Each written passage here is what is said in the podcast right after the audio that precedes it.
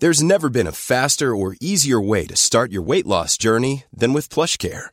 PlushCare accepts most insurance plans and gives you online access to board-certified physicians who can prescribe FDA-approved weight loss medications like Wegovy and Zepbound for those who qualify.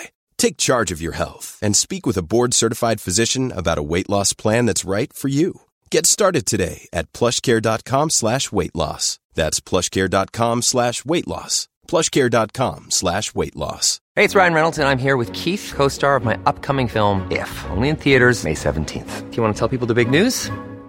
All right, I'll do. Sign up now and you'll get unlimited for $15 a month and six months of Paramount Plus Essential Plan on us. Mintmobile.com slash switch. Upfront payment of $45 equivalent to $15 per month. Unlimited over 40 gigabytes per month. Face lower speeds. Videos at 480p. Active Mint customers by 531.24 get six months of Paramount Plus Essential Plan. Auto renews after six months. Offer ends May 31st, 2024. Separate Paramount Plus registration required. Terms and conditions apply if rated PG. The Michael Reade Show podcast. Tune in weekdays from 9 on LMFM. To contact us, email now michael at lmfm.ie. Good morning. It's Monday, August the 19th, 2019. Orla Carmody in today for Michael Reade on a morning when the Northeast is recovering from the Fleadh in Drogheda, a huge success.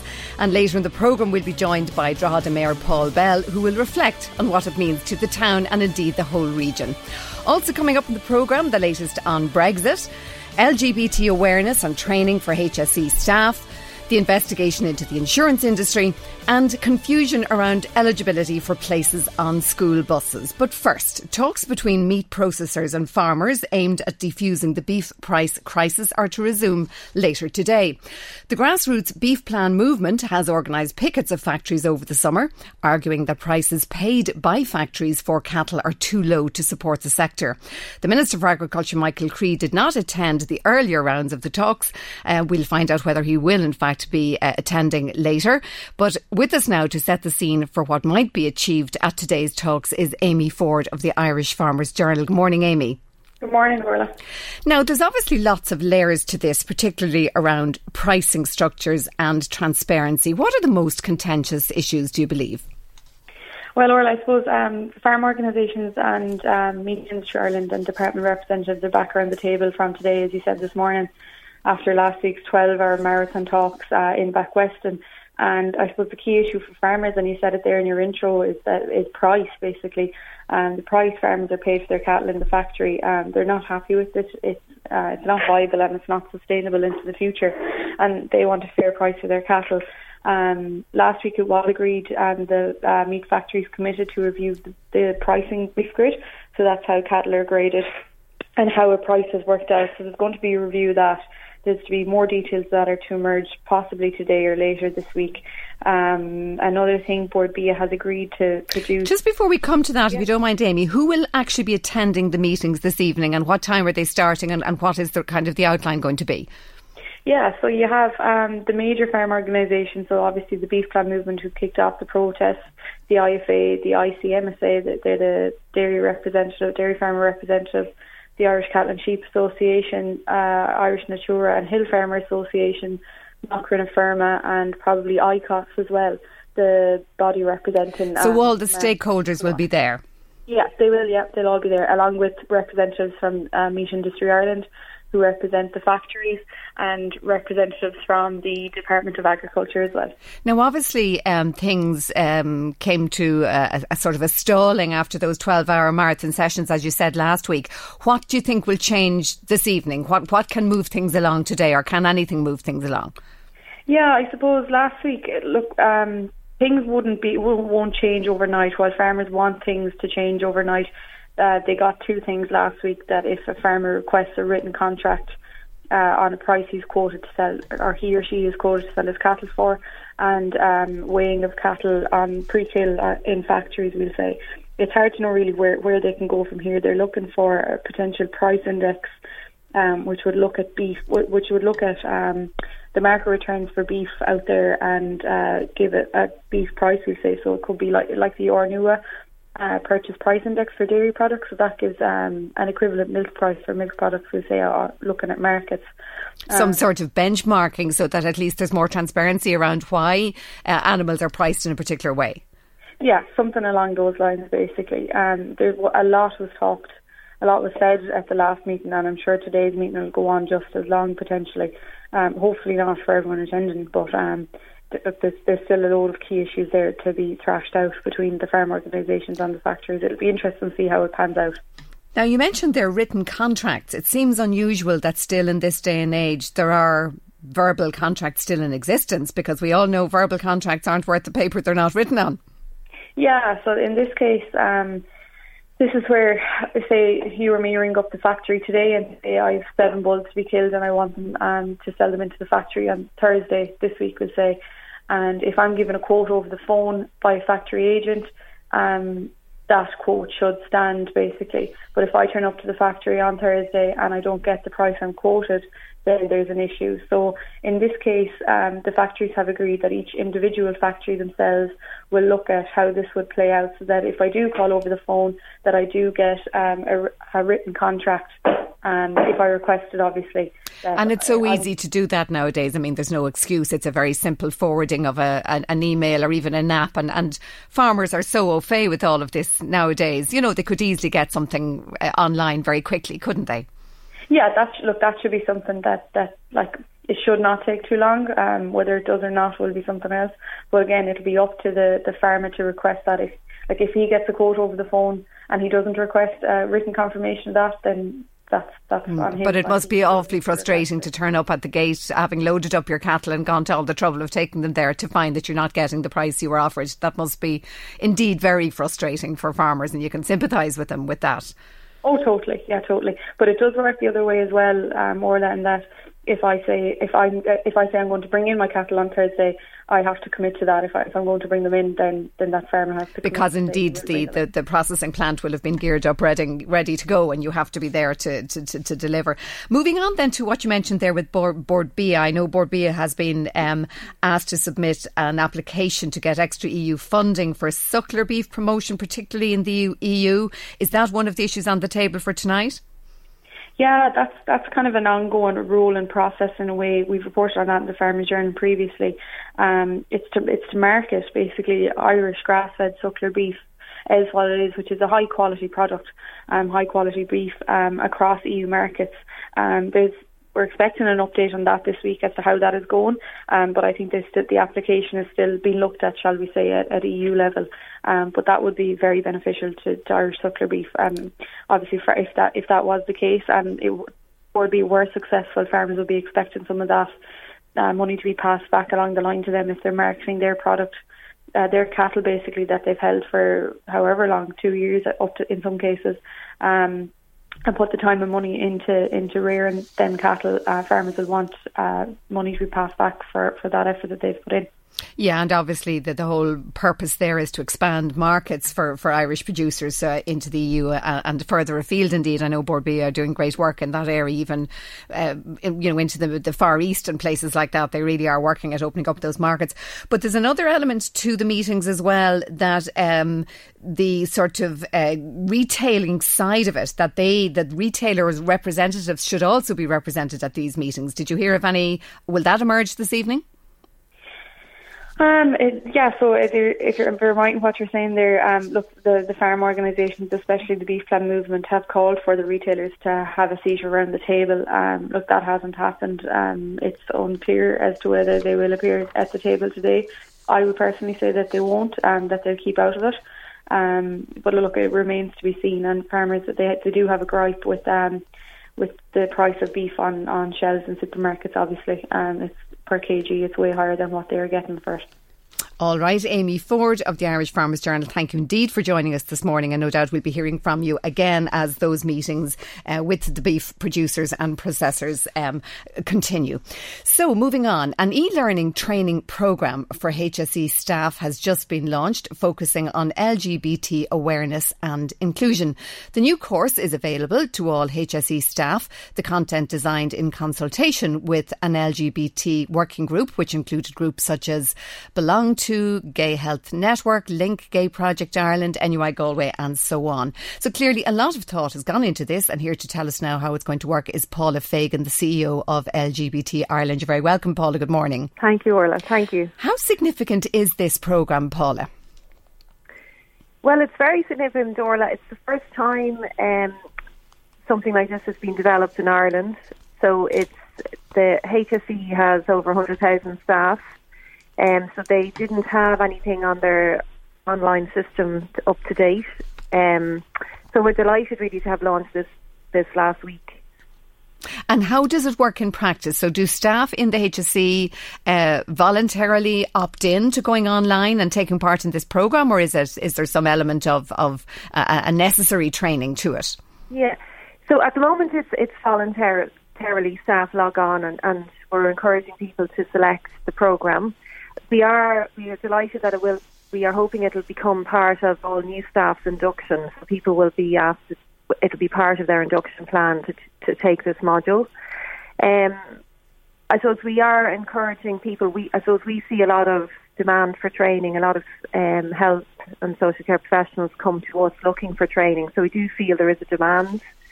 Um, I think with all of the advancements in rights and the marriage equality referendum and so on, I think people are aware. They're more aware that LGBT people are out there, and I suppose that people want to be inclusive in terms of their practice and in terms of their workplaces. So I think the demand is quite high, um, and this module is really a very it's a basic level module, but it's it's quick. It's forty five minutes. We feel there's a lot in it. People can take away a lot of very simple but worthwhile things that they can put into the workplaces that will make them more inclusive. On that subject, Paula, I think you're right when you say that there's a great will and a great um, willingness from an awful lot of people to be more aware of inclusion and diversity nowadays because we hear so much about it. But I think yeah. sometimes we don't quite know what to do. There's an old Irish saying, whatever you say, say nothing. So sometimes we say nothing. So exactly. when you talk about simple steps, give me an example. What are the key simple yeah. steps any of us can do in the workplace to be more aware? Yeah. Yeah, so I suppose that's that's the key message in this module. It's it's very simple things. Um, I suppose one of the things we know from research is that LGBT, so lesbian, gay, bi, and trans people are more reluctant to go to their healthcare provider. So we leave it very late. I suppose we have um, later diagnosis and so on because people are reluctant to go. And the reason why a lot of LGBT people are reluctant to go is because they feel maybe their healthcare provider doesn't understand their specific healthcare needs, or they feel they won't be, they might be negative towards them, or they would they will have negative attitudes. So what we're suggesting to healthcare professionals to do is to make their environments, make their forms, their waiting rooms, um, clinics inclusive. So put up posters that represent same-sex families, for example, or in their forms maybe change some of the language from um, for example, asking somebody if they have, if their spouse, you know, they might say husband or wife or whatever. Now, I know we marriage equality now, but it's that they don't use gendered language. Um, or so could they do something as simple as, you know, a poster in the waiting room saying, We welcome everybody here. It doesn't matter exactly. who you are. You're welcome. a céad míle in the old Irish sense, yeah.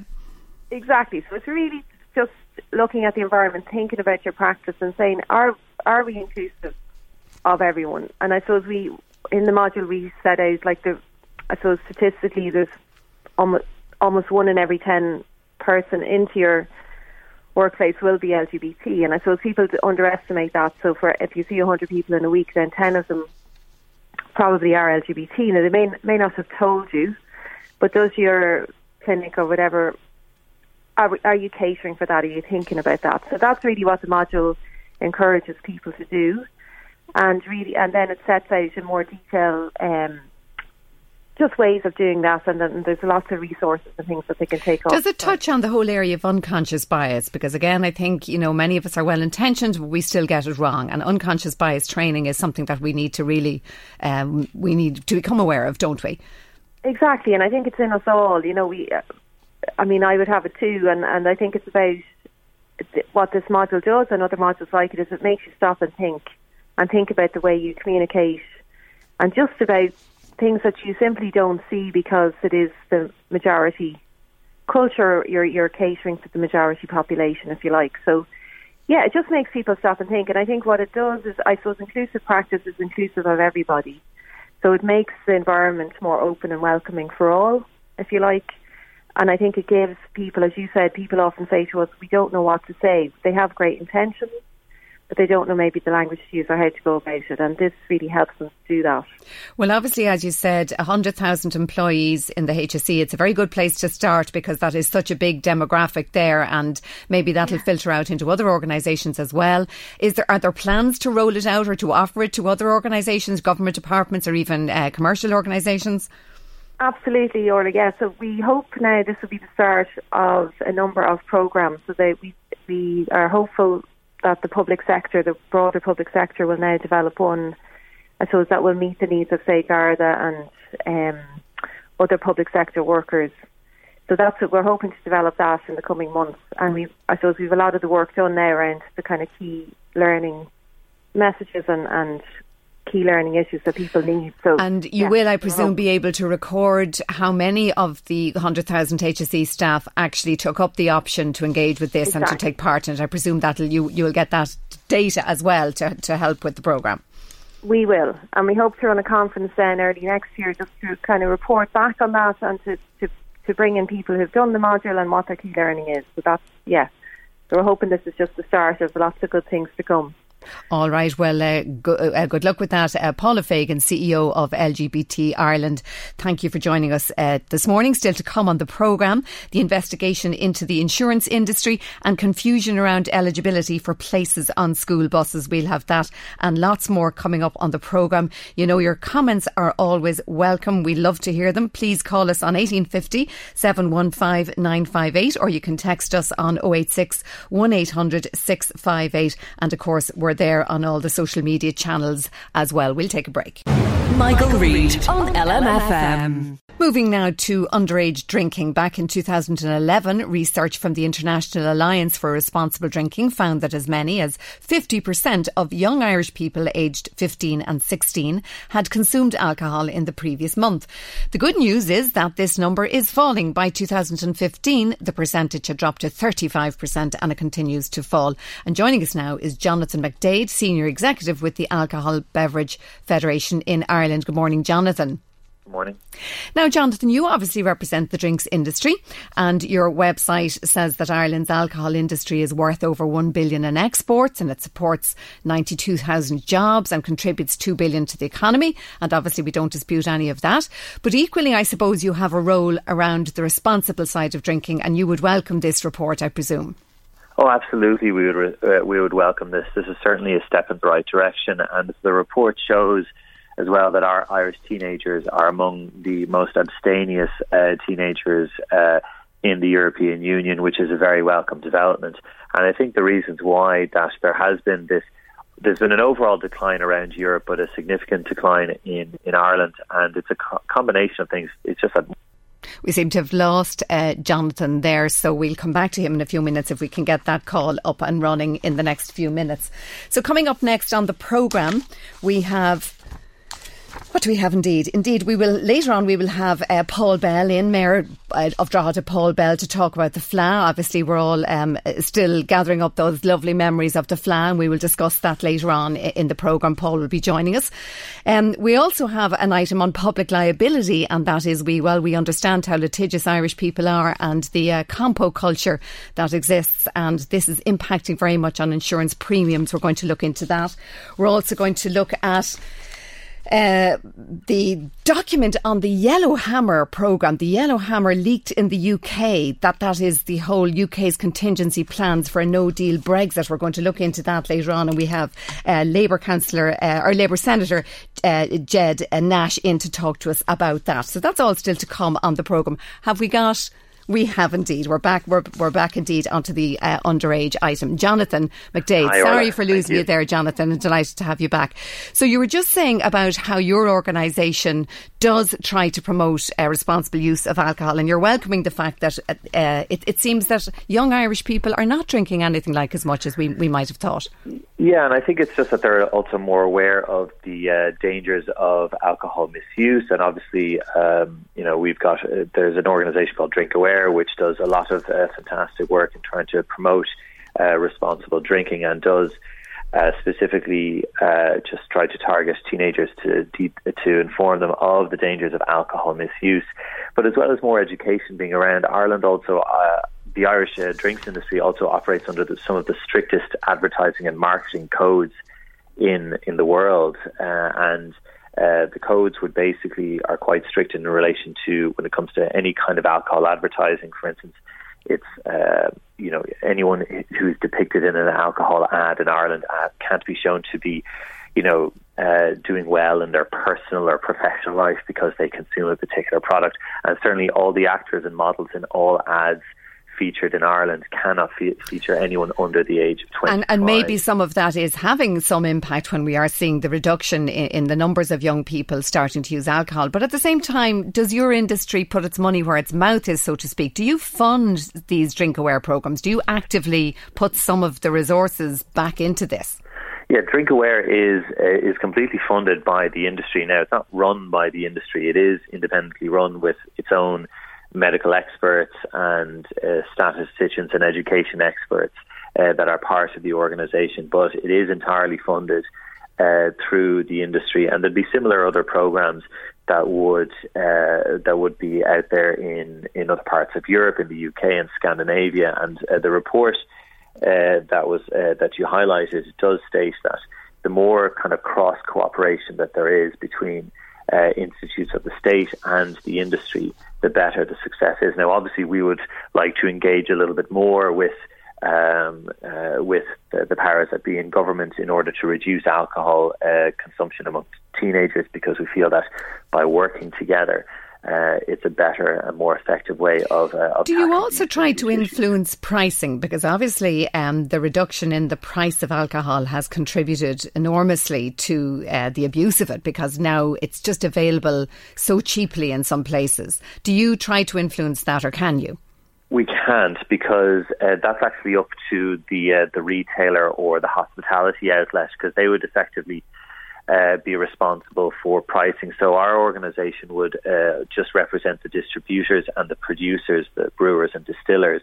Now, in saying that, I mean, I know there's quite a lot of debate, obviously, in relation to pricing, but Ireland still, according to Eurostat, uh, has the most expensive alcohol in Europe, and we also pay some of the highest highest taxes in Europe. We pay the second highest amount for excise on beer, the highest for wine by a considerable amount and uh, the third highest for spirits and for cider. So um, Irish consumers do uh, do get hit by quite a lot of uh, certainly the high taxes, um, much more so compared to their counterparts in the rest of Europe.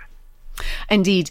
And are there any other funds that you contribute to in the sense that when there has been uh, harmful effects of alcohol and, you know, are, are, there other funds that you, as I said, put your money where your mouth is to try and support this?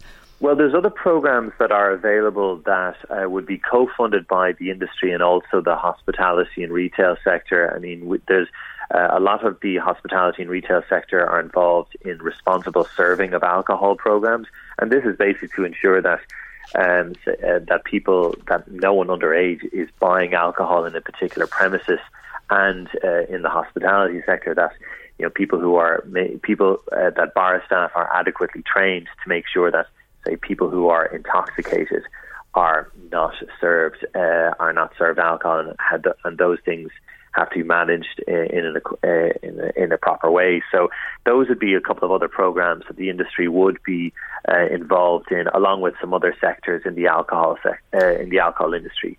Uh, and then on the education side, is there ed- are, are, there education programs again to make families more aware of the use of, of alcohol? Because again, there's all sorts of stats showing that um, if families abuse alcohol, well, that's where the children see it as such. Yeah, that's exactly what the report says, that a lot of the influence can be from that. But again, I would point back to Drinkaware, which has quite a lot of comprehensive uh, programs in relation to uh, informing people about alcohol misuse. They've had programs that have involved at a community level from uh, having kiosks in pharmacies to uh, advertising campaigns to uh, campaigns coming up to music festivals to inform people about the dangers of alcohol misuse. All right, Jonathan McDade, a senior executive with the Alcohol Beverage Federation of Ireland. Thank you for joining us today. Coming up next on the programme, the investigation into the insurance industry. We'll take a break. Michael Reade on LMFM.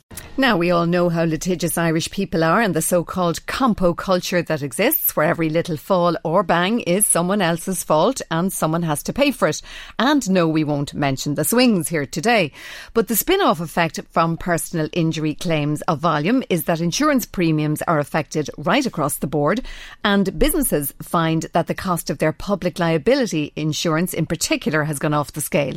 The Minister for Business, Enterprise and Innovation, Heather Humphreys, has requested that the Consumer and Competition Protection Commission, that's the CCPC, are to conduct a study to see how pricing is working in public liability insurance um, around protective competition within the market and generally in a quest for greater transparency. And joining us now to discuss this is Neil McDonnell, Chief Executive of ISME. Good morning, Neil.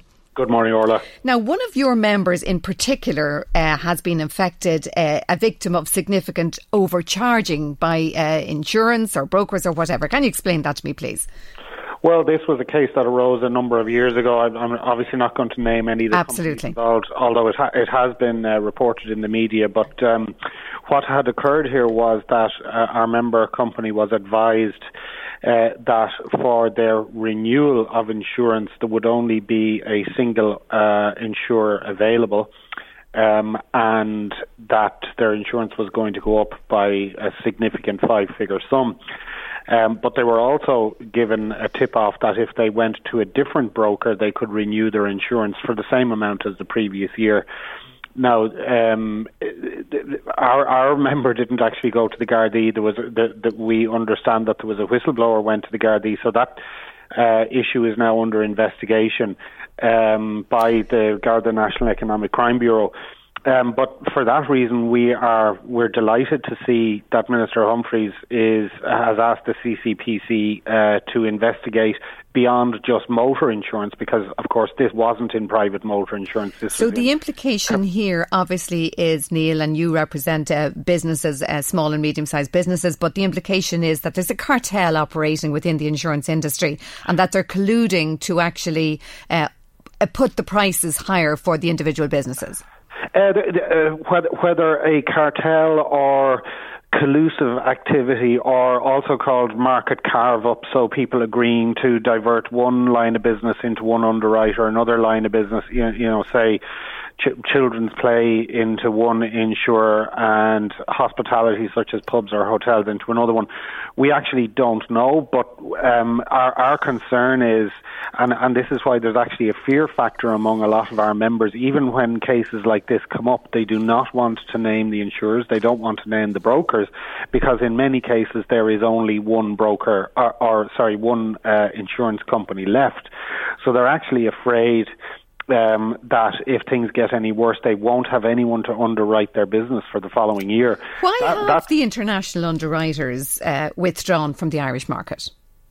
Well, I mean, this this is the point that we're making back to the minister. We know that there, or we genuinely suspect that while there is a problem with insurance companies and and some of the large brokers, a minority, I'm glad to say.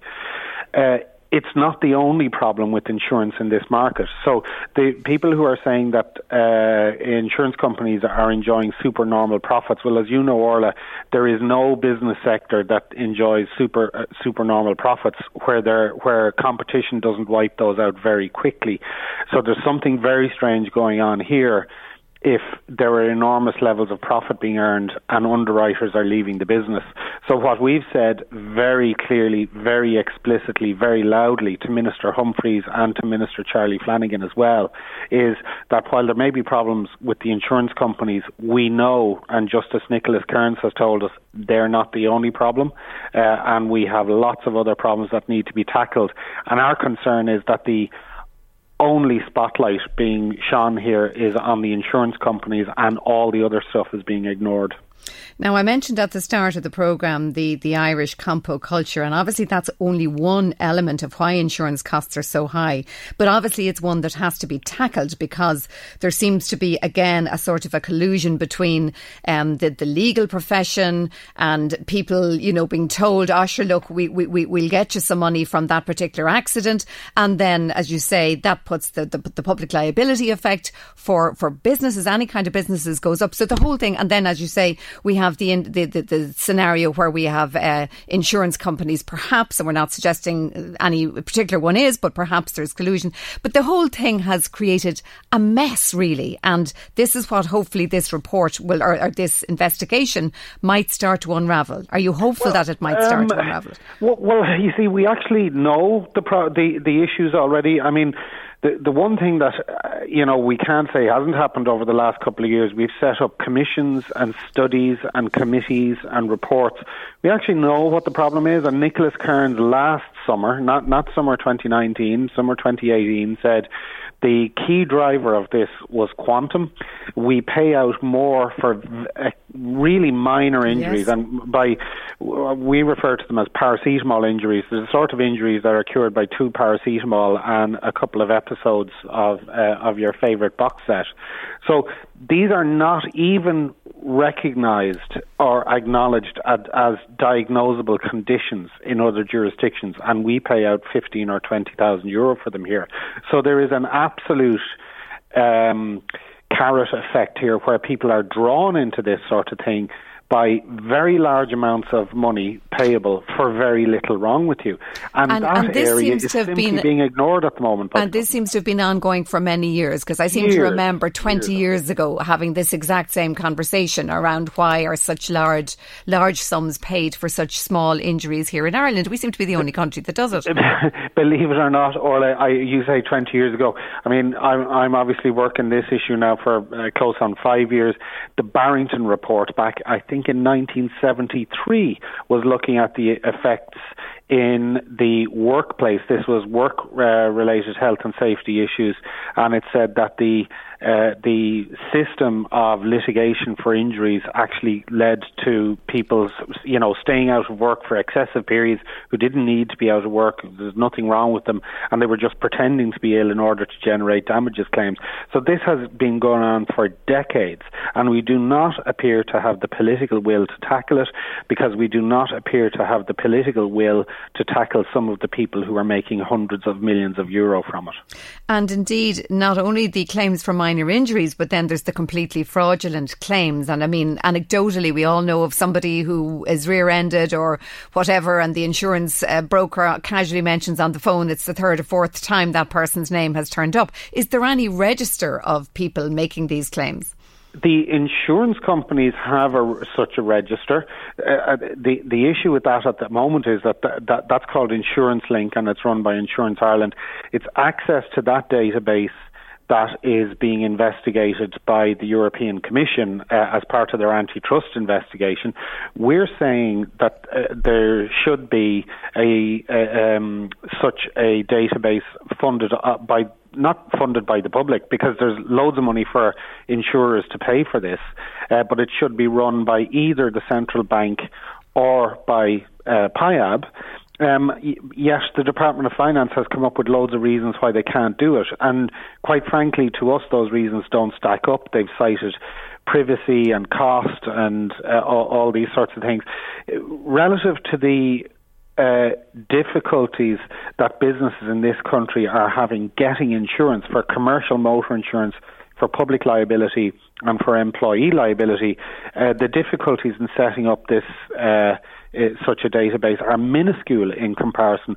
We neither we, we don't understand and we don't accept the reasoning used by the Department of Finance and the Department of Justice in refusing to set up a claim by claim database.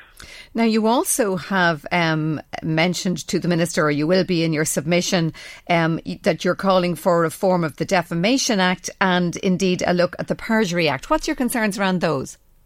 Uh, one thing that people don't realise, and I, I appreciate all the people in, in the media tend to view defamation as, as a particular a, a cause of action that is unique to them. Um, defamation is the fastest rising tort in the Irish uh, court system at the moment, and the vast majority of it has nothing to do with the media. It has everything to do with. Um, uh, retail and hospitality. So people have been asked to, you know, open a shopping bag after an alarm goes off on the way out of a shop. That's that's that uh, is a cause of action typically in the five to ten thousand euro region. We have one member company who's getting eight or nine defamation claims per year uh, when it's conducting security checks at its shop doors. It is absolutely unsustainable. It is bonkers. It has been um, the uh, European uh, Court of Human Rights has said that our uh, defamation legislation is not defensible on human rights grounds. We need to get rid of it, uh, but there doesn't seem to be any political will to tackle the defamation. So, a simple case where uh, a store security person asks somebody, can they look in their bag exiting a store? That's now a case for defamation. Yep, and it's typically in the five to ten thousand euro range, and if it goes to court, it's in the fifteen to twenty thousand euro range. And how and then is the security person, um, I suppose, expected to conduct? Is it is it still inside the store, or is it only applicable if it's outside the store, or there, is there no parameters on this whatsoever? Well, well, we would love the courts to tell us how it is. You, you know, funnily enough, the article of the Constitution that allows you to sue on that basis uh, is the same one. You know, your your right to your good name and your property rights are all rolled up in the same article. We would actually love either the minister or the or the chief justice to tell us how it is possible to safeguard a person's property in in a shop um, and still deter uh, shoplifters at the same time. Nobody's told us, and it seems utterly unreasonable. We don't know of any other jurisdiction in the world where you can sue a store owner uh, who has just asked you to open a bag and check if you have a receipt for something. It seems absurd, but yet again, it's it's another area of law where it seems our court system bends over backwards to facilitate payouts to plaintiffs and lawyers, and it actually doesn't vindicate the property rights of people who own shops or pubs or hotels. And then when you mentioned the Perjury Act, give me an example of how that, that works in the current uh, system and indeed uh, all of this contributing to the higher costs of your premiums and mine. Well, um, the first of all, we believe it or not, we don't have a statutory offence of perjury uh, in this country. We we never have. It's a common law offence. But because it's a common law offence, it's extremely difficult to prosecute the offence. Um, the issue for us is that every claim for personal injuries is made under what's called uh, an affidavit of verification. So someone swears, excuse me, um, in in front of a solicitor that you know I I fell on your premises and I hurt my ankle, and they make a sworn statement to that effect. Uh, the problem is that we know that very significant amounts, and, and Orly, you did allude uh, to this at the beginning about fraudulent claims. The the, the much bigger issue isn't actually fraud, fraud in the common, commonly understood sense of the word. It's exaggeration. Now, to exaggerate a claim, in other words, to say that there are things wrong with you that aren't actually wrong with you, that is still a fraud. It's obviously not as bad as the fraud that says you were involved in an accident that didn't occur, or you say that you were involved in an accident where you weren't, but the accident did occur. They're all different types of fraud. But the the central issue for us is that pursuing people who swear these false affidavits, they are never pursued afterwards. So we want a functioning uh, Perjury Act to be brought in very quickly. I'm delighted oh, to say that uh, Senator Pádraig Ó has got it in a private member's bill in the Senate Good. into the Dáil now. So we're, we're, we're hopeful that we'll get it in within the term. All right, Neil McDonnell, we're coming up on our news break, but thank you very much. You've made that very, very interesting. Uh, a subject like insurance, you make it very interesting. You're very knowledgeable indeed. And thank you so much for joining us today. That's the Chief Executive, is ISME, Neil McDonnell, on the rising insurance prices. We'll take a break. Michael, Michael Reade on LMFM. Now, still to come on the programme, students skipping lectures to earn money to live. We'll have more on that later. But first, some comments from Marie Kearns, your favourite producer. What have you got for us today, Marie? Oh, thanks for the compliment, Orla. Have you got me there? No, I haven't. Wait, let's see now where you are. You're on the black mic. I have found I'm you. There on you the go. black mic. You're on the that's, black mic. There you I'm, go. I'm confusing you today. See, I'm Indeed, normally on the green mic. The different seat. That's yes. it. Um, a good few comments coming in already this morning, Orla. Um, we had Seamus in touch, and he was in touch just ahead of our discussion, uh, Brexit related this morning, and uh, that uh, report that has emerged from across the water. And Seamus is just making the point that all along people were saying that there wouldn't be a hard Brexit and it wasn't going to happen. And now his worst fears, he feels, are going to be realised. And he says that that's what uh, the UK is predicting. And you can see that uh, by the report and what mayhem is going to follow as a result of that. Well, there was a lot of doom and gloom and drama indeed in the, in the papers over the weekend regarding it, but there was also voices of reason as well. I think one of the uh, commentators, Michael Gove, was saying, look, this is planning. It's planning. It's not necessarily fact, but we, we, will discuss that later on yes. indeed. Uh, we also had a phone call from Lorraine who says, in relation to your discussion with um, Jonathan McDaid there regarding underage drinking being on the decline, and Lorraine is saying, I'm surprised to hear that. Uh, you wouldn't think it, judging by the antics on the streets around Ireland most weekends. Everything in this country revolves around drink. Another listener says, drinking has been replaced by drugs. It's a huge issue, Orla. We've seen a number of tragic deaths due to drugs. Uh, you just heard the family uh, of that young man, Jack Denny, speak out about it over the weekend. And you have to admire the bravery in doing that. And hopefully, it will turn young people off drugs and how dangerous it can be, ultimately leading to your death. It's a, probably a very, very valid point. And obviously, we have to welcome the decline in the drinking numbers. But you're so right, it's, a, it's another day's work to look into the, the, the drug use uh, Pat and Drogheda phoned in and Pat contacted us in relation to the Fleadh and just tying in with drinking. Pat says that he felt it was one big booze up, enjoyed the activities during the day and says there was a lot of good points. He wanted to commend, you know, the great cleaning job he specifically mentioned by the council workers and the fantastic musicians, but just felt there was too much drinking. Uh, Sinead phoned in, and Sinead says that uh, I, I, hear you're going to be talking about the Fleadh. I just want to say that my five-year-old, having been to the Fleadh during the week, uh, wants to learn Irish dancing and wants to play an instrument. So hopefully that will be the legacy of the Fleadh. Well, obviously we are we're, we're going to talk more about that and stay stay where you are, Marie, to join us in this one. We're joined now, of course, by uh, Mayor Paul Bell. You're you're very welcome. Um, what what a weekend it has been, and uh, what a, what a journey it's been. I suppose it's fair to say. I think that very first meeting in the D Hotel, I was there myself at it yes. when we had this notion of bringing a Fleadh to Drogheda. Did we ever think it would actually happen? Well, when you look at the people who got involved, like Lola Robinson and Joan Martin of, of Louth County Council, uh, it was always understood that this campaign would deliver the Fleadh. Uh, I know there were always, like any campaign, there were setbacks, there were doubts and so forth.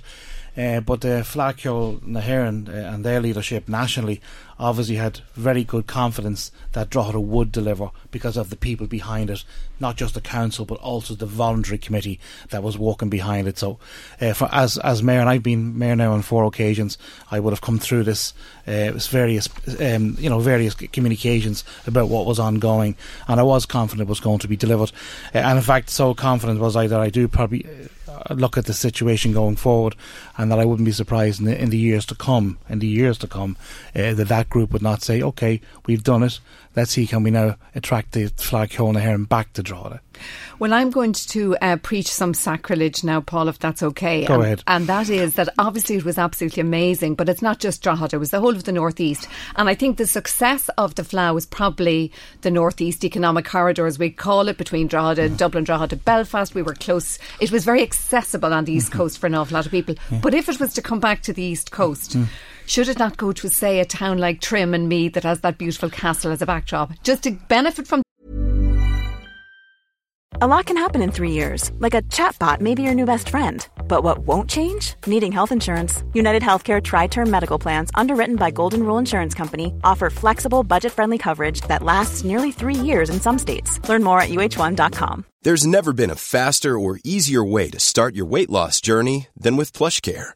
PlushCare accepts most insurance plans and gives you online access to board certified physicians who can prescribe FDA approved weight loss medications like Wegovy and Zepbound for those who qualify. Take charge of your health and speak with a board certified physician about a weight loss plan that's right for you. Get started today at plushcare.com slash weight loss. That's plushcare.com slash weight loss. Plushcare.com slash weight loss. Hey, it's Ryan Reynolds, and I'm here with Keith, co star of my upcoming film, If, only in theaters, May 17th. Do you want to tell people the big news? All right, I'll do. it. Sign up now and you'll get unlimited for $15 a month and six months of Paramount Plus Essential Plan on us. Mintmobile.com slash switch. Upfront payment of $45 equivalent to $15 per month. Unlimited over 40 gigabytes per month. Face lower speeds. Videos at 480p. Active Mint customers by 531.24 get six months of Paramount Plus Essential Plan. Auto renews after six months. Offer ends May 31st, 2024. Separate Paramount Plus registration required. Terms and conditions apply if rated PG. East Coast again, but to spread the love. Well, Drogheda put a put a, a bid in, uh, and obviously our sisters towns around the region can also put bids in for the Fleadh Cheoil na hÉireann if they feel that they can actually manage that kind of event. Uh, you're correct to say that it's been a success for the northeast, and and in fairness, in in Drogheda we've seen that last year and this year. Uh, it's also been a success for Ireland uh, the amount of foreign visitors in, in this town uh, who come here for the very first time, having heard of what was ongoing uh, of last year.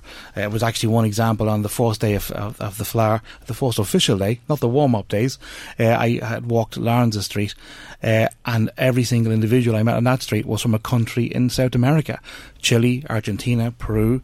Uh, Colombia. So it's far and wide. Of course, we all know now that Comhaltas Ceoltóirí Éireann also have branches globally now, and of course, lots of those people came to, to our town, and lots of people in, from around the country came here who had never been in Drogheda. But you're correct, the Northeast welcomed the people uh, from all over the world in here, uh, and we've had a great experience, a great interaction too with our friends and colleagues in Meath, and in, uh, obviously in Louth County Council, uh, Monaghan, Cavan, Westmeath, of course, who are going to obviously uh, stage the event next year. You mentioned the international visitors. I'd um, Australians couch surfing in my house for it, and Yes. they never saw anything like it. They thought it was a phenomenon. There's been great um, reports about how well the Drogheda Fleadh was done. I know um, Labhrás Ó Murchú, uh, the Director General of Colt, has said on RTE the other night that Dro- Drogheda had broken all records Yeah. regarding numbers. Now, that was disputed by those on Twitter who know it all, as we Mm, know. mhm. But he did say it was one of the, it is going to go down as one of the best ones. That must be very, um, must be very gratifying for you and all the others who put so much Absolutely. work I mean, as for citizen, uh, it's it's not just gratifying for for the mayor. It's an expression of what the citizens of the town, of the surrounding region, put into the Fleadh. Because you can run any event you want, but if you do not have the support of your citizens, volunteers, uh, also citizens basically being kind and giving hospitality, just like yourself, to to visitors who, come here. If you're not in that, if that buzz is not there, if that ingredient is not there, then the the, the festival itself, which is a cultural festival, uh, just does not get off the ground. So the, I believe that the vital thing was the, the the citizens and also the volunteers that, that made themselves available. We also had volunteers who came from abroad to actually sign up to to work with with the 2,000 uh, citizens who became in, involved.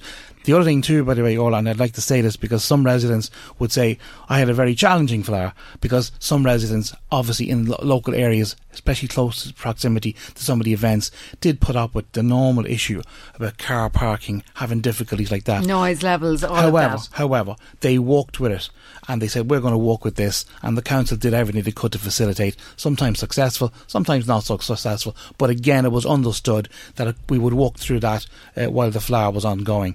Um, the other thing I just like to mention, because there's so many people involved, I did mention uh, Joan Martin and Lola Robinson were key leaders in this, but uh, the volunteers, and I just like to give a shout out if I could. There was also volunteers in the council. There were council staff who volunteered outside their normal working hours, free of charge, to give support services.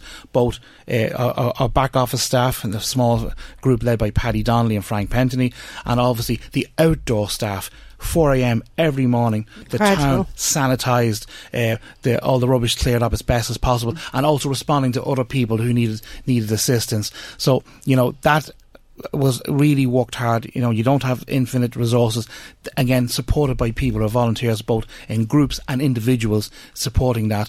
And of course, the business community uh, really did come out and help uh, gratefully as well. That's that's wonderful. and It's all the positive side, but obviously, um, Marie, the, the negative side, people criticising the, the use of alcohol. Remind us what that comment was there about use of alcohol and Yes, overuse. well, but Pat who phoned in, and and he, and I have to say he wasn't just a negative naysayer. He was pointing out the good points. He just felt that uh, it was a drink fest come evening time. Enjoyed it during the day, but felt that there was too much drinking. That was his thoughts on it. Do you, do you think there was too much drinking, Mayor Bell? Do you think? Do Well, you Mayor saw- Bell certainly didn't uh, manage to get enough time to do any drinking, but I will say this. Uh, I don't know how that's judged. This is a, a festival. Like, we, we see people going to the All Ireland yesterday. I'm sure they had a few drinks, and some people say in Tipperary and Kilkenny this morning we had a few drinks too many. Uh, you go to race uh, racing festivals, you know, it, it, it, people are, having they're socialising. It's hospitality. I do understand there is a concern always when you have drinking in public that maybe when you have long spells and the the rules are relaxed because the bylaws had to be changed. Yes, you can see things that you're not particularly happy about. In the main. I think most people were, were, were fairly wise about what they were doing. I know Garda Síochána played their role in ensuring that people understood that there were certain rules and, in, in behaviour. Drinking is one thing; it's behaviour thereafter uh, is obviously concerns And I think me. as well, people have to use the clown. I mean, if you're there with the family, Yeah. you're there till 8, 9, 10 o'clock at night. Yeah. You know it's time to go home at that point Yes. and leave it to the young people who Ah, will party. And they will, par- and they had a great party, uh, obviously. And then there were many events that were on. Uh, of course, well, there was limited alcohol involved. I mean, I attended many concerts uh, run by local people like Michael Houlihan, and then you have the you had the, the Zoe Conway con- uh, concert on here down the road in the Dome. You know, those are managed events and so forth. But yeah, again, uh, the festivals do encourage people to consume alcohol, and and, and it's a it's a part of Irish life. And there, I the way it noticed as well uh, in commentary uh, a lot of um, compliments to the Gardaí in the whole tone of the. Yeah. policing. That Yeah. it was so present, it was visible, Yeah. but so relaxed. They really got it right. In the, poli- to the policing of the town was appropriate. You know, uh, when, when intervention had to be made, it was made. Whether it was, you know, people maybe getting a bit boisterous, a little bit of antisocial behaviour, or indeed trying to control traffic. I mean, we did suffer a slight shockwave on Friday when we had to close off the North Quay for construction for the carnival site. Again, Gardaí reacted to that as best he could, set up point duty and so forth, and keep the, the, the traffic flow moving. So they responded to all that. Uh, Yes, again, and there though- was a lot of yeah, concern yes, beforehand because yeah. of events that have Yeah. gone on in the town Absolutely. in the last year that, you know, the policing needed to be absolutely, Yeah. you know, A1 and you, you have to say that they did pull out all the stops. Of course, there was that incident this Mm, morning and everybody, it was that one blight that, that kind of Mm. Upset everybody and that was that arson attack on um, the figure in the old abbey and I think it's it's just unfortunate that that yeah, did that that, did happen. And that's a kind of a Frank the Shadows singer. It's a symbolic uh, Mm-hmm. figure that has gone the rounds, I think, Marie, of other Fleadhs, yes, hasn't it? Yes, yes. And, and, and to think it we would all burnt went in down to get our picture taken there. And again, I mean, you have to, when you talk about our volunteers, the Old Abbey, remarkable work there by John Bannon and Eugene Brannigan to mm. transform the place. And I, I myself brought, I have a picture of the Old Abbey on my wall and I had an American visitor staying with me. And he was like, what's that place? You know, so mm. I brought him down over the weekend and fantastic and saw the figure and had mm-hmm. pictures and it is, it is sad today, but what can mm. you do? You can't be responsible for people's actions, mm-hmm. unfortunately. You know, I, I just like I if I could uh, dwell for about two seconds on that issue. First of all, it's extremely disappointing. Mm. However, it's not the headline of the Fleadh of Drogheda, and I think that people who are commenting on it should understand. Let's not feed into the ego or whatever was going on with the individual or individuals who actually were involved in that. They haven't served their town well, their community well, and I, I, I do hope that the Garda Síochána will be successful in their inve- investigations. Just say uh, also, Orla, remember something, uh, Anne Marie, of course, that you would notice, Fleadh Cheoil may have officially finished last night. Uh, as far as I can see, it continued on through the night, and it will continue on today unofficially because many of the musicians will stay in the local area and they will perform on the streets and in the public houses around the area. And so I'd like the business community just to tolerate us for another 24 hours. And if any of those people in the business community who have yet to make a contribution to the Fleadh, maybe they'd make some something available to the Fleadh committee. And tell me, um, Paul Bell, the, the long term impact now.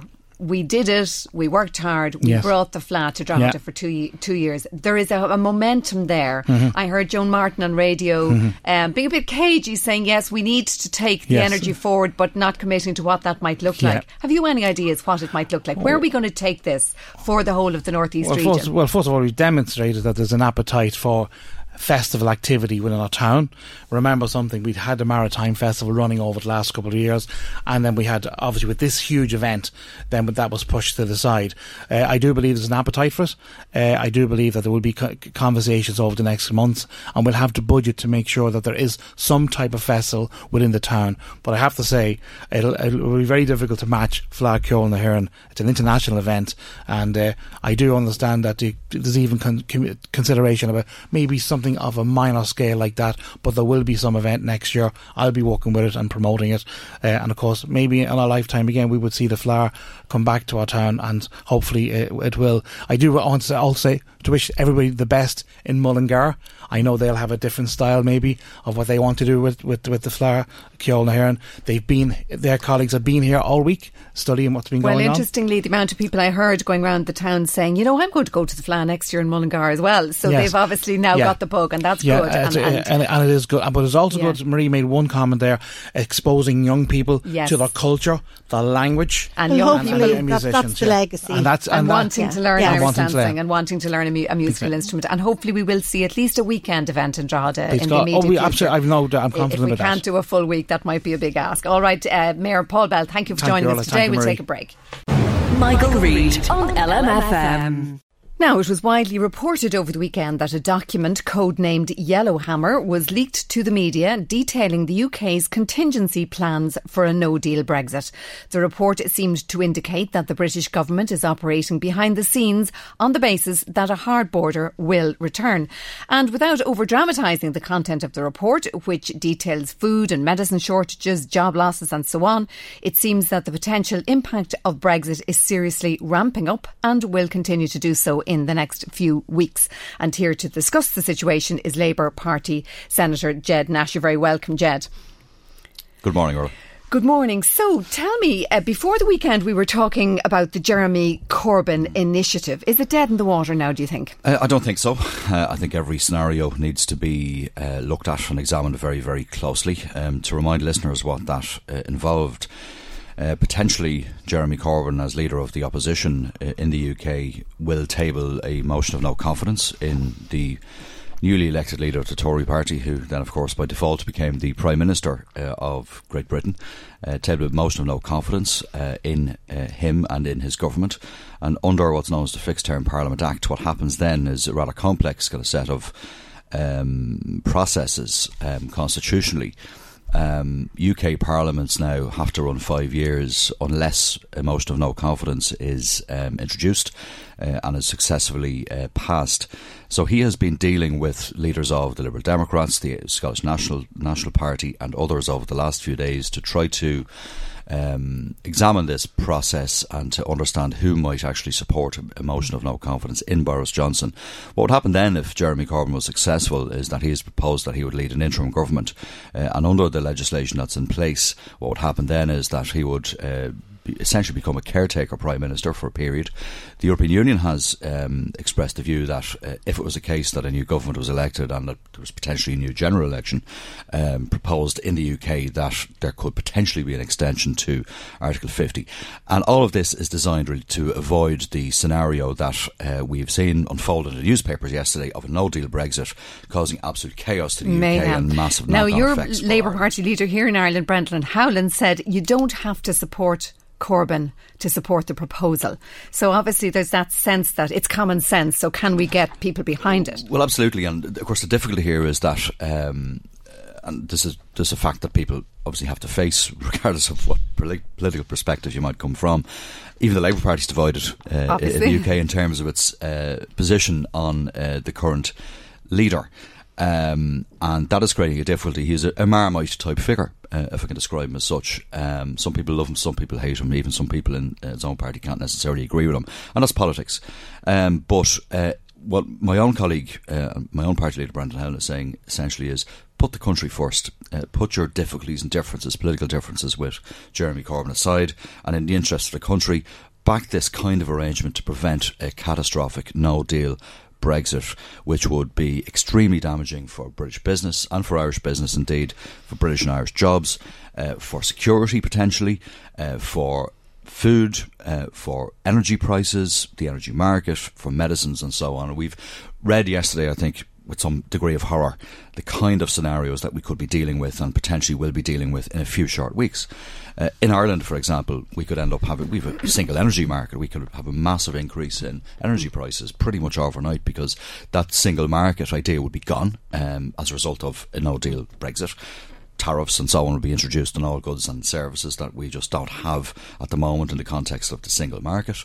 Uh, massive, ma- massive shortages in terms of things we rely on in terms of imports from the UK food wise. Um, Just to touch on so that on. for a moment, and that is this secret dossier, as they're calling it, the Yellowhammer report. Although, as I mentioned earlier, Michael Gove played down the doomsday scenario. He said this well, he is would do, ju- he? he? would, mm. of course, but he was saying this is just advanced planning, it's normal business. But it does seem quite dramatic. Um, one of the papers today, I think it was the Daily Mail, has the secret dossier's 14 causes for alarm, and it covers the exit day itself, the channel ports, drugs and disease, food and water, financial services, all the things you're mentioning. But here in Ireland, I mean, specifically, uh, for example, in the North South cooperation, we have water, we mm-hmm. have electricity, we have things that I don't mind even getting as far as the border. These are very serious infrastructural pieces. Absolutely. How will they be impacted? Well, that's it. And I mean, unfortunately, there's been a relative silence, and I don't want to make a narrow party political point about this. There's been a relative silence for our own government in terms of scenario planning. It's almost as if uh, they've got their fingers crossed behind the back and saying everything will be okay, it'll be all right on the night. Um, that's we, that's a, a, good point you're making, and it's not necessarily just political having a go because I understand it, that. Certainly not. I don't think we should in the context of like Brexit. We have we done ourselves exactly to prepare for a No Deal Brexit in the sense that we've been so focused on getting a, disease, a deal on preserving the backstop. Have we done exactly as the Brit- British have seemed to have done, which is prepared for a no deal? Well, I'm not sure that the, the British have. Um, to be frank, it seems that they're prepared to well, they wrote torch, a report. to torch the country uh, in the interests of uh, the kind of narrow nationalism that we're seeing now from the uh, Conservative Party, embodied uh, in the kind of language and tone that's been employed by Boris Johnson uh, and others. Uh, you know, no deal Brexit at any cost at all, and that is extremely worrying. It's almost as if we're hoping that we won't have a no deal scenario. It's a massive game of chicken now, but there are businesses, jobs, uh, lives, um, economic health, um, social stability at stake. It's that serious. We're not hearing an awful lot from government about what the actual logistical arrangements will be in terms of supporting Irish business that could be really badly affected from from day one. Uh, we know, of course, that we use the UK as a land bridge for our goods uh, across to uh, continental Europe. Uh, we require, I think, additional financial support from the European Union. They need to make that very clear what that support will mean. Uh, we could, for example, be looking at a suspension of state aid rules to ensure that Ireland is managed through this process because I remember asking the uh, senior economist in the central bank just a few short weeks ago about the real consequences for jobs and the economy and for business in Ireland in the event of a no deal Brexit like this. And he's talking about 60,000 jobs very, very quickly. That's taken us back to 20. 2009 2010 scenario. That wasn't that long ago, and we all remember what this country was like in 09, 2010, 2011. And when, when we jobs were being lost by the celebrating day. the fact that we've the lowest unemployment. Well, we've all worked really, and I worked particularly hard, hard myself as Minister yes. for Employment over a two year period to reach this mm. scenario we're in at the moment where we have technical full employment and where the economy appears to be going extremely well, notwithstanding the lack of confidence around because in the context of, of, of Brexit. So we need that additional support from Europe. Europe needs to be very clear what that additional support will involve, and the government need to be very clear uh, how they will support business, how they will support individual citizens through this potentially catastrophic scenario. Looking at some of the timeline that's coming now, and um, the first kind of big date we're looking at next is the 3rd of September when there could potentially be a no confidence vote uh, in, in Boris Johnson on that day. How likely is that to happen, do you think? Um, probably diminishing by the day, uh, given the lack of support that uh, Jeremy Corbyn is managing to get for this initiative. Having said that, um, I think you know we should continue to breathe life into this and make sure that this is a potential um, al- alternative because this is is about avoiding a no deal Brexit and people putting their narrow you know, party political interests aside to support um, this kind of proposition that could potentially avoid a no deal um, scenario. I know that the Liberal Democrats, for example, are proposing that maybe other experienced people like Ken Clarke yes, or indeed our own Labour Party Jo colleague Swinson Harriet Harman might, might at, take yeah. over. Constitutionally, position the position is that Jeremy Corbyn is, whether people like it or not, the leader of the opposition, and that is the convention. And had a forty percent mandate, etc. Absolutely, yeah. and he would be asked to form a government potentially by the Queen. Yes, indeed. The next date being looked at is uh, the 6th of September because that is the date when this legal challenge that is kind of uh, locking the, the, doors yeah. of the House in order to, to force things through. Again, it's called a prorogue. I've never yeah. heard that Prorogation before. of Parliament. I mean, the last time, uh, as, a, as a as a student of history myself and a history graduate. I looked at this a number of years ago, I, recall, and I mean, it, it was this was the, one of these archaic the kind of British Civil, formats, English Civil yeah. War, um, where uh, King Charles, the, the, the Parliament was prorogued, was essentially suspended. Uh, so we're in that, those kind of uncharted waters it's now. Grasping at this point straws, in time, really, isn't it? Where Boris Johnson had announced, in the context of his his uh, election campaign to be leader of the Conservative Party, that he would consider the suspension of Parliament. So in other words, Parliament would be suspended, lockdown, wouldn't be able to debate anything um, because he was so determined to actually secure a no deal exit from the European Union. Extra- we're living in extraordinary times. We never thought we'd be in this scenario, and this has been challenged. This idea has been challenged by quite a number of parliamentarians. And um, from reading some background material and documentation on this, I, I think that challenge would be successful. I can't see um, Parliament being suspended. Remember, there is actually there isn't support for a no deal exit uh, Brexit uh, in the Westminster Parliament. Uh, we know that uh, it's a matter now of just bringing the various disparate elements together to try to make sure that the Tory Party embodied by the Prime Minister Boris just can't get away with this. And when you see uh, sort of ancient statutes like that being drawn up and people looking, you imagine the backroom people scrambling around trying to find something to Looking sort of hang all of this on. Exactly. Constitutional precedent. Remember, in an unwritten constitution. Yes, indeed, indeed. And the other date we have coming up is the 24th, 26th of August, the G7 meeting. Is it likely, what's, what's likely to happen there or will there be well, any directive coming? You were talking well, earlier about needing more direction yeah, from the EU. Boris, Boris Johnson um, himself um, in a very bellicose way, seems to be demanding before he goes to the G7 meeting, um, before he meets with um, with um, the German Chancellor and with Macron in France, that his key demand here is before he even meets that he wants a new deal. Uh, that's not going to happen.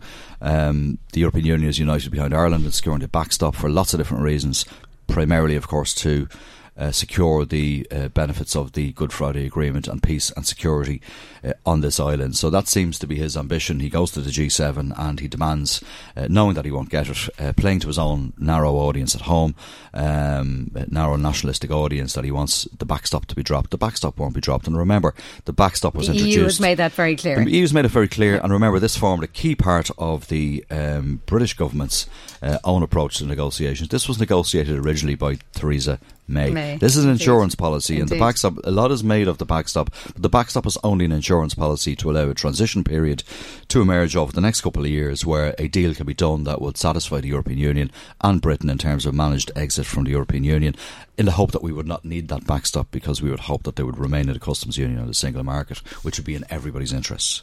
Finally, then, uh, in the Irish Times this morning, there's a very interesting article about the history of the border and why and the significance of it.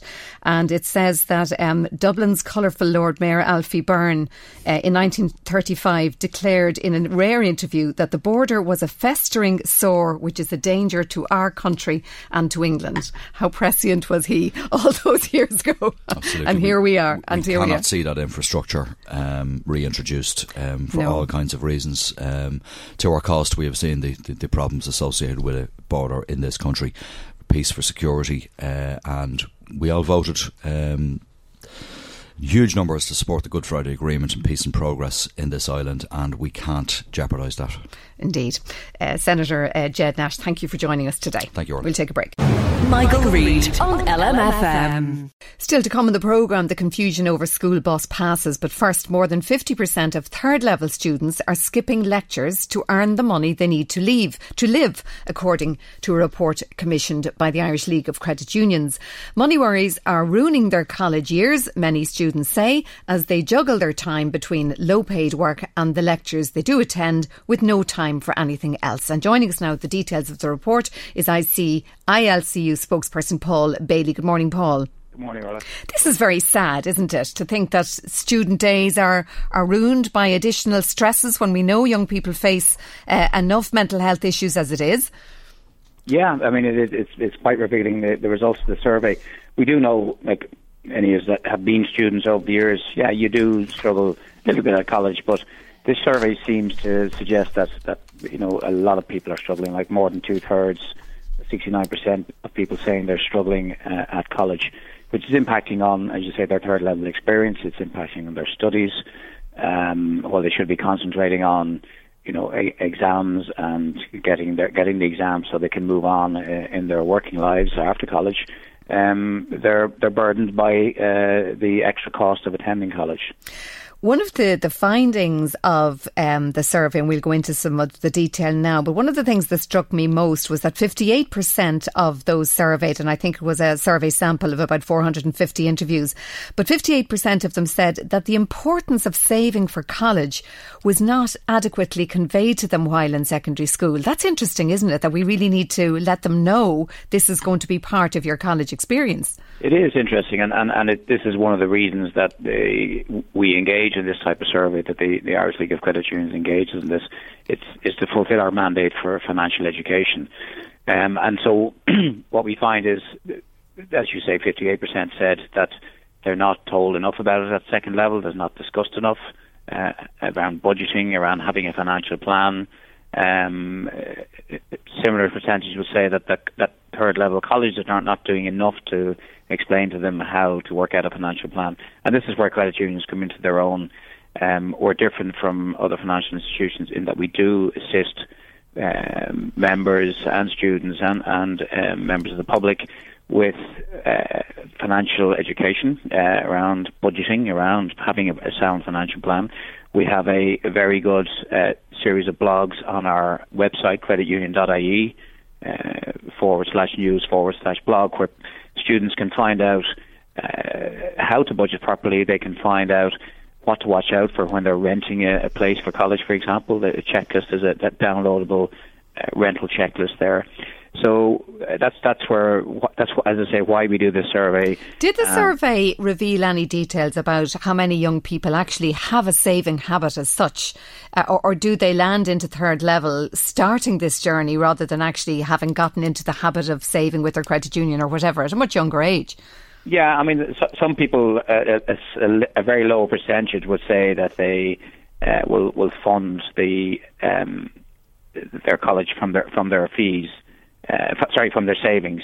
Um, six percent, I think. Yeah, yeah, very low. Yeah, very low. Very low when you compare the uh, from the overall survey the majority rely on their parents and, and family to fund their education. There doesn't seem to be an expectation that they should fund their education in any way. You know, years ago, anecdotally, people, fellas went off to building sites in London, came back with their fees to go into second year or third year, or they went off to the States, whereas now going on the J1 is all about the experience. It's not about actually saving the money for your fees when you come back in September.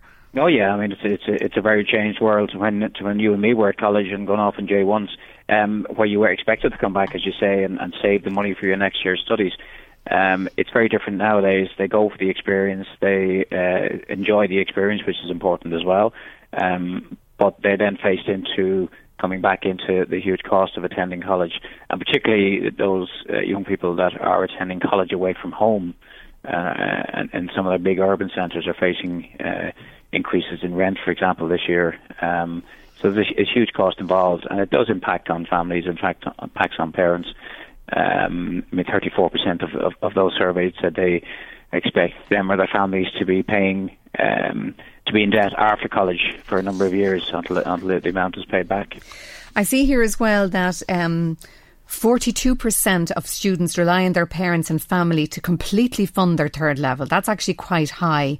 About 30% rely on the government grant, obviously the SUSI grant, and then 13% only rely on paid employment. So yeah. there are very few students really who are fully independent. Really, most of them are relying on support from the family.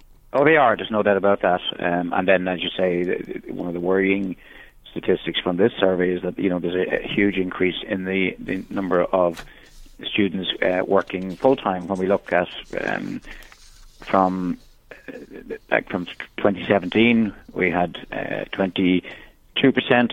Um, at 55 percent now, they're saying they're skipping lectures to, to, to, to go to work to fund their education. So that defeats the whole purpose, really. And even saying that they're skipping work to go, um, you know, that sounds like they're doing that deliberately. A lot of the time, I think the workplace conditions have changed so much as well that they're getting half shifts and split shifts and they're getting called in at short notice. And if they want to keep that job and the shop says turn in for two hours on Wednesday, they have to. It's, it seems to be tough on them. They don't even get a full shift anymore. No, I mean, uh, yeah, fourteen percent are working full time, but fifteen percent are working those, as you say, those ad hoc hours.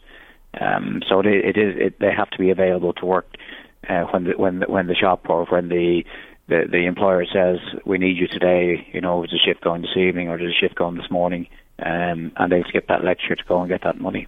The other thing that came out of the survey is, you know, they're not going wild. Their monthly food bill is averaging at 116 euro. That's not a lot. No. You know, their rent is 300 a month, 74 on, uh, euro on utility bills. Like, they're not going mad. You know, it, they're, they're low costs, really, when you look at it. They are. I mean, and, and travel thrown in there as well, 88 euro per month, which is, uh, you know, it's, it's, quite reasonable for any anyone travelling. Um, what we found is students living away from home are, are averaging uh, just over a thousand euro per month, uh, thousand forty-seven. The bulk of that being their rent, on an average of. And obviously, the bigger cities, Dublin in particular, it's going to be colossal because it's, oh, it's yeah, a huge, we, it's a huge we, whack of of their heard, costs. We've heard stories where yeah, young people are paying eight hundred euro a month just for a room in a house uh, in, in, in, in Dublin and to Cork be close and to the college. Yeah. And I, I, think we're also hearing as well that young people who do stay at home because they have to, they can't afford to live in Dublin, they have long, long commutes, and that in itself, of course, is impacting on their education as well. Of course, yeah, yeah, Yeah. and big, bigger travel costs. But at least they have a, they're not paying rent, which is something. Yes, indeed, yeah. No, it's not easy on them, and uh, I, I suppose that the, the, the key point out of this is the education piece, really, isn't it? It's the education piece. Uh, go on to creditunion.ie forward slash news forward slash blog where you'll find uh, relevant information. You'll also find on that website your local credit union. Go and talk to your local credit union around financial planning, around budgeting. They'll help uh, and they may be able to offer a loan. There are very competitive loans available, around 5%. The other thing to, to mention is that a lot of credit unions offer scholarships and bursaries uh, for their members and, and for uh, if, if your parent is a member you may qualify for that uh, scholarship or bursary. So go and check that out as well locally. And maybe we need to teach them to uh, hold on to that communion and confirmation money and, and not to be saving it to put it away with the education. Absolutely. Yeah. So, some hope. Paul Bailey of the ILCU, thank you for joining us today. We'll take a break. Michael, Reade on LMFM. Now, we've been hearing on the news today the confusion over who qualifies for school bus tickets has emerged again this year. Last year, 103,000 students were bused to primary and secondary school under the school bus scheme operated by Bus Éireann. This year, so far, only 87,000 students have had their places confirmed, according to media reports, which means that many, many parents across, across the country still don't know if their child will have a bus seat with only a couple of weeks to go to the start of term. Joining us now is parent Hazel Thompson, whose child attends Boyne Community School. Good morning, Hazel. What's the story with your own child? Good morning. Um, my son is in Boyne Community School, as you said, and he's about to go into second year. And he starts in uh, secondary school again now for this coming term on Wednesday week. So really, we've only seven working days left to try and get this sorted out. So he was on the bus last year. He's very, very happy in the school. The school look after all his needs very, very well. We're so happy with our choice of school. But now we're in an awful predicament because myself and my husband both work and leave the parish here at 25 past seven in the morning. So if I were to bring my child to school to drop him off before I went to work, he'd be outside the school at seven o'clock in the morning. That's three quarters of an hour before it opened. But that that realistically is where I'm at at the moment. There's 12 kids in the parish without transport to school, and it's just very, very worrying. It seems completely unacceptable. And what has changed between your situation last year, where all of this worked, and, and what has changed this year? Why do you suddenly not qualify? Because there's no room on the bus is the the reason that we're being given by Bus Éireann, and we were on a, a concessionary tickets all along. But concessionary tickets came to mean nothing because for 40 years we had concessionary tickets, but we were all bussed in and out to Trim. We're a feeder school for the schools in Trim, and we're in the catchment area for those schools in Trim. But what has happened is in a village down the road, a little bit closer to Trim, um, there was just a spike in population. There's more children leaving sixth class and going to Trim on the bus. And our bus served our parish in Moynalvey and Summerhill. And because there are more children um, down there, need space on the bus, 12 of our children have been booted off. Now, incidentally, there's a couple of people from Moynalvey still have concessionary tickets because they only needed 12 places. So they booted off a random 12 children. And then there's a couple of people in the parish, they're still getting the bus on the concessionary ticket. And it's still going to be stopping at the bus stop across the road from my house. And my son still can't get on it because they won't give him a ticket.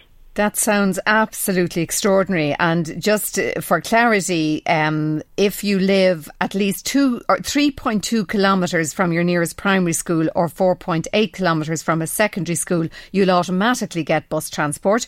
But if you're outside that or within that, you get what you've described as a concessionary ticket. So you had, because you were slightly closer, you got a, a concessionary ticket in the past. Is that the case? That's correct, yes. So we're slightly closer, uh, you know, in terms of uh, road distance, kilometres, we're slightly closer to a school called Scoil Dara in Kilcock in County Kildare. And, you know, that that really never became an issue because we were just talking about this before the children started. You'd be talking to all the mums and the parents and everything, sending their kids to secondary school in fourth and fifth and sixth, and the bus ticket was never an issue. And we went to all the open evenings. We went to Kilcock and we went to Trim and we looked around schools and we all made our decision based on our own children's needs. Nothing wrong with Kilcock Secondary School. It's just the choice that we made was to send our children to Trim. My, in my particular case, I sent it in because it's a community school that also has DEIS status, so it is far more resources given to it by the government. Kilcock is a voluntary Catholic secondary school, so it's only working on 70% capitation grant compared to Boyne Community has 100% capitation plus the DEIS school uh, grants. And then across uh, down the road from that in Trim is uh, Scoil Mhuire a girls' school. Now, the government, this government has actually spoken a lot about offering parents choice. They're looking at how to amend admissions policies from schools and actually sending circulars to schools to tell them, instruct them to amend their admissions policies so parents get a choice in what school to send their children to in, in keeping with their ethos. And there is no all girls school in Kilcock, but yet the parents that chose to send their daughters into Scoil Mhuire in Trim, there's eight, eight girls going into Scoil Mhuire in Trim, have been told that they don't get a qualify for a bus ticket because uh, Scoil Dara Kilcock is closer. So it's almost like we're being forced into picking Kilcock. Now, I've said before, we don't have any problem with Kilcock. And it's it's an amazing school, and it's great for the children who chose to go there. But our children are choosing to go to Trim, and they're already enrolled, and they're already attending. And if they're there and they're settled, it will be just ludicrous to, to, to move them or even consider moving them. I mean, your yeah, choice has been made, as you've said.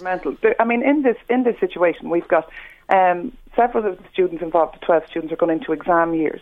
Now, in terms of the new junior cert, the new junior cycle program, it's actually harder to move children now midstream in a cycle with this new junior cycle because they start their junior cycle um, project work and portfolio work in second year. So if you were to move a child that's now going into third year just for the sake of a bus, then they're going to have an awful lot of uh, difficulty uh, settling into the other school. Uh, it would be it would be completely disruptive. Obviously, we need it, more needs to be done uh, in terms of what Bus Éireann is offering. And we're joined now on the line. You stay where you are there, um, Hazel Thompson, a, a, parent, and we're joined now on the line also by Fianna Fáil councillor Ashling uh, Dempsey. Good morning, Ashling. Good morning, Orla. Hi, Hazel. I'm good, thank you. Hi. Now, you sent in a very strongly worded um, press release to us here. You obviously are, are feeling the pain of these parents very keenly. Yes, absolutely. Um, I was in touch with Hazel um, last week and, and some of the other families there from Moynalvey. I have parents um, in the Rock Road going to school in Dangan. I have parents between Athboy and Trim, um, all in the same situation, um, just not able to get these concessionary tickets anymore because um, there was a reform, a value for money reform done in 2011. Um, by the department, and part of that um, was that they reduced um, bus sizes um, on these routes. So that's one of the problems. The other problem is our schools, particularly in Trim, are bursting at the seams. We have waiting lists miles long, very disappointed. Um, parents, you know, spoke to me out canvassing and since I've been elected um, about how they couldn't get into our schools in Trim and the bus service just hasn't moved along with that. We need bigger buses. I've been speaking to the bus providers um, to the schools in Trim, and they're there. They have the drivers, they have the buses, um, and parents are, are presenting to them as well, very upset. What is the solution them. to this, Ashling? I'm, I'm, sure it is not the fault of uh, the, the, unfortunate workers in Bus Éireann who have to take all these no. requests and phone calls, but, but what is the solution to this? What needs to be done? For example, the form filling in April, and here we are a week before the deadline, and people still don't even know do they have a place. Why does it take so long even to notify people, let alone actually physically find them a place? Absolutely. You know, the deadline is April, which is probably a little bit late as well. Um, and they take your 100 euro or 350 if you're a secondary school um, child going uh, looking for a bus place. They take that and then they don't let you know until this time of year every year, and it's not acceptable. You know, we nearly every household now is, um, you know, two parents working, and you just can't change your work patterns, as Hazel mentioned earlier. You just can't do it at this short notice. We, the system needs to be much more efficient. Even the fact that they take your money and then refund it, that is such a waste of money. Um, that could be put into putting on bigger buses, amending the bus contracts. Um, just there's, there's just so much inefficiency in it. And as you say, the the, the whole um, ecosystem of getting a family out to work and school in the morning is such a finely balanced act that yeah. anything like this just disrupts it completely. I, like the pressure people are under to get kids, family, lunches made, uniforms on, out the door, and parents trying to get to work. It, it's yeah. really, really uh, unacceptable that a week beforehand they don't know. But again, what can be done, or, or is there more to be done about this now in the time that's left? Well, in the time that's left, the department and Bus will really need to get the finger out and, and amend the contracts. Um, and I think it can be done. They, you know, I hear from other councillors year on year they they have managed to solve some of these issues. So we just need to keep fighting. All the councillors need to keep come together, um, keep putting pressure on the department. The parents need to make sure they're getting their appeals in and talking to them, um, and hopefully common sense will prevail. Like there is no point in telling parents to send take their children out of one school and send them to a different town or to a different county. You know, as in in Hazel's case. So, Coming back um, to you, Hazel, um, what's your final thoughts for me this morning? Have you any hope of getting this resolved? I don't know. I mean, the fact that there's so many thousands of children affected across the country, I would, uh, like Ashling suggests, you'd hope the common sense would prevail and a minister will step in. Thomas Byrne TD met us last Thursday evening. He said they've priced it. It's only going to cost four million. And you look at the amount of money that went down the drain with Western Building Systems. And then last week we found out that another school, 17 schools, are going to need temporary works and remediation, all because things weren't monitored closely. And we're looking for you know, just four million to get all its children across the country to school. They're already enrolled in schools. I don't see why a child should have a ticket taken off them if they were granted one. If you get one going into first year, you should have it all the way through to sixth year and not have these worries. And I don't know what's going to happen, but I mean, really, there's 12 parents, 12 children involved, eight families here in Moynalvey. We can't carpool. Logistically, it wouldn't work. A timetable for it doesn't work anyway because out of all of the children, um, the, the eight families concerned, all eight families are working. And we're working different hours in different places, going different directions. A lot of us have younger children, myself included, going to childcare as well. So, so literally on the 28th of August. I don't know how from the going to get this we're losing you there, Hazel, but we've come to the end of our time in any event. Hazel Thompson, a parent with her child going to Boyne uh, Community School, and also uh, Councillor Ashling Dempsey on that subject of school buses, and no doubt there'll be more on that over the next week. That's where we have to leave it for today. I'm Orla Carmody. I was uh, standing in for Michael Reade today. He'll be back with you tomorrow. My thanks for your company, and a particular thanks to the crew here today Marie, Chris, and Maggie, as always.